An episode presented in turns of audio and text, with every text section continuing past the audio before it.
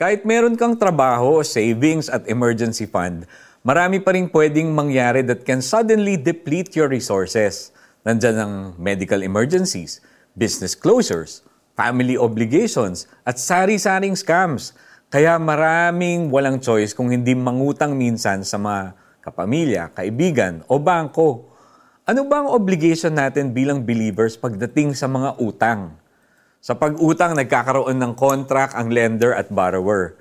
Kapag nangutang ka sa bangko, ang contract at conditions ay documented at signed yan ng both parties. Ngunit sa isang informal na usapin tulad ng panghiram ng pera sa kamag-anak o office mate, usually verbal lang ang agreement, lalo na kung maliit na amount lang naman. Kaya maraming nagkakaroon ng problems kapag singilan na dahil ang hirap habulin kung verbal contract lamang. Ngunit ang isang follower ni Jesus ay dapat tumupad sa kasunduan. Dahil ito ang tama sa harap ni Lord at ng mga tao. Kapag hindi natin tinupad ang ating pangako, nagiging sinungaling tayo. At yan ay abomination kay Lord.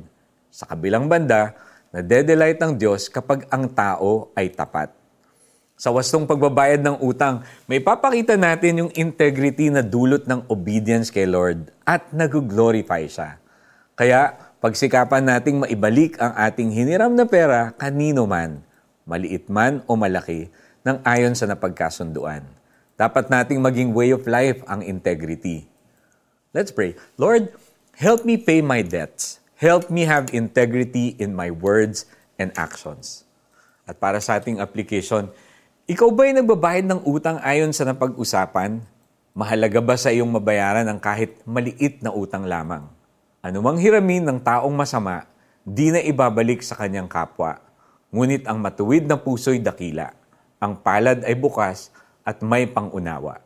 Awit 37.21 This is Iko Gonzalez nagpapaalala na mas magandang maging tapat at totoo kesa tumakbo.